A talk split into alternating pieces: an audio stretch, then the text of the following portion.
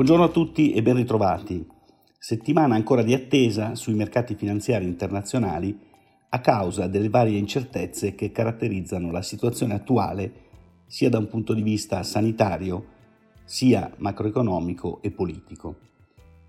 La preoccupante esplosione dei contagi da coronavirus, soprattutto in Europa nel corso delle ultime settimane, infatti desta preoccupazioni con riferimento agli effetti sulla macroeconomia della nostra area e in generale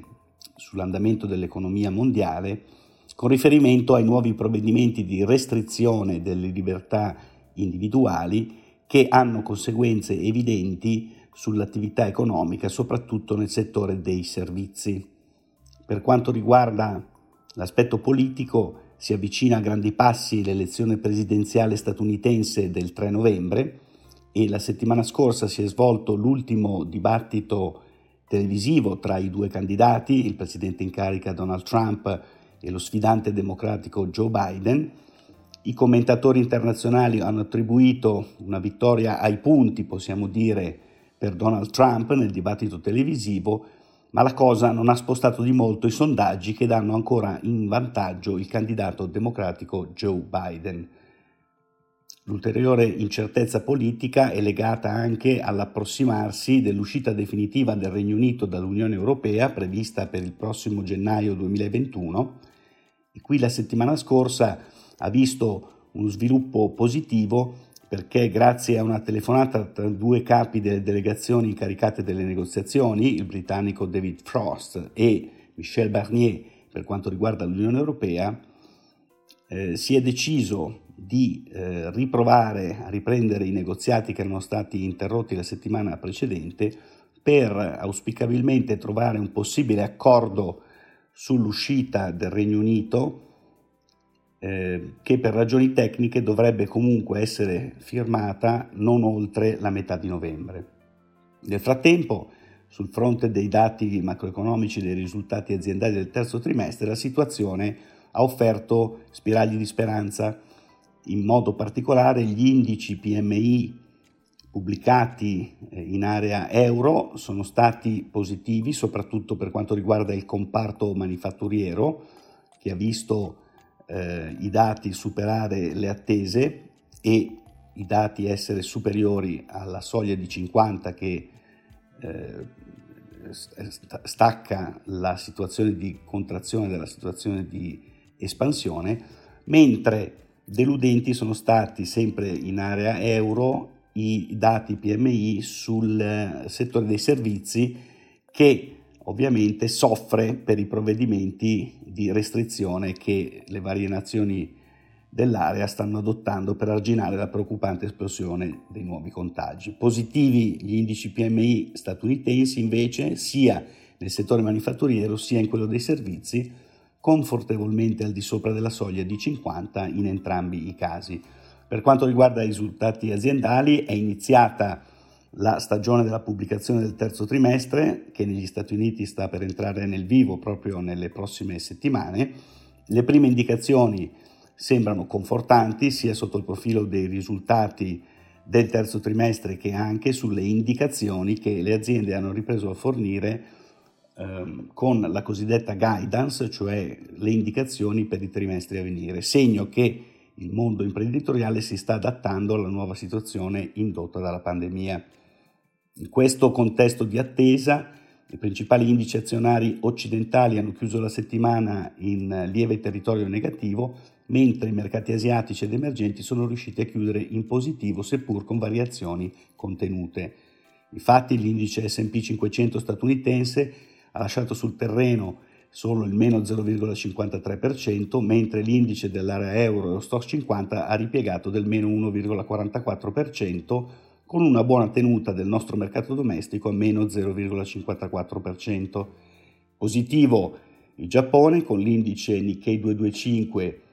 in frazionale rialzo del più 0,45% e positivi anche i mercati emergenti con l'indice MSI Emerging in progressione dell'1,1%. Per quanto riguarda i mercati obbligazionari governativi, risalita generalizzata dei rendimenti, con il decennale statunitense in ascesa di 9 punti base a 0,84% ed il rendimento del corrispondente decennale tedesco in rialzo di 4 punti base a meno 0,58%. Rialzo dei rendimenti negli Stati Uniti è da scriversi principalmente alla percezione che i mercati hanno sull'eventuale effetto in termini di maggiore spesa pubblica in caso di vittoria del democratico Joe Biden alle elezioni americane. Il nostro differenziale con la Germania si è ampliato di 7 punti base a 134 punti base, sostanzialmente a causa delle incertezze relative alla dinamica dei contagi e dai temuti ritardi nella erogazione dei fondi legati al Recovery Fund. Con riferimento alle materie prime, correzione del meno 2,7% del petrolio con il Brent a 41,77 dollari al barile, mentre l'oro è rimasto stabile a 1900 dollari l'oncia. Per quanto riguarda le divise internazionali, da segnalare un nuovo indebolimento del dollaro statunitense nei confronti dell'euro del meno 1,2% a 1,1860 conclusione, la settimana che si apre si preannuncia densa di pubblicazioni di dati macroeconomici. Tra i principali ricordiamo le prime stime sulla crescita del prodotto interno lordo del terzo trimestre negli Stati Uniti e nell'Eurozona, con attese per un rimbalzo del 31,9% trimestre su trimestre negli Stati Uniti,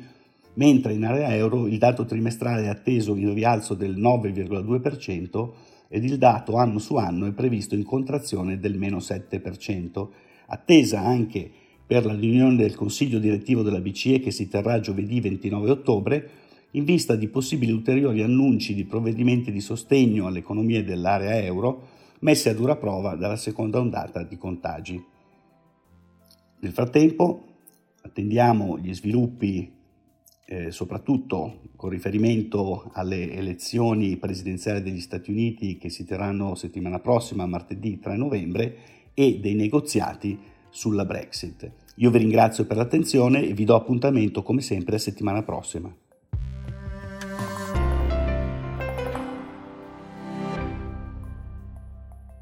Presente registrazione audio ha finalità meramente informative. Le informazioni in essa contenute non rappresentano un'offerta di acquisto o vendita di prodotti finanziari, una raccomandazione di investimento e non sono da intendere come ricerca in materia di investimenti o analisi finanziaria. Le opinioni espresse riflettono il giudizio di Amundi al momento della loro diffusione e sono suscettibili di variazioni in qualunque momento, senza che da ciò derivi un obbligo di comunicazione in capo ad Amundi. Non si garantisce l'idoneità a qualsiasi scopo di investimento delle informazioni fornite, le quali non devono essere utilizzate come unica base per assumere decisioni di investimento. Eventuali dati riferiti a performance passate non sono un indicatore attendibile di performance attuali o future. Investire comporta un sostanziale grado di rischio. L'investitore, prima di qualunque investimento, è tenuto a prendere attenta visione della documentazione relativa allo strumento finanziario oggetto dell'operazione, la cui sussistenza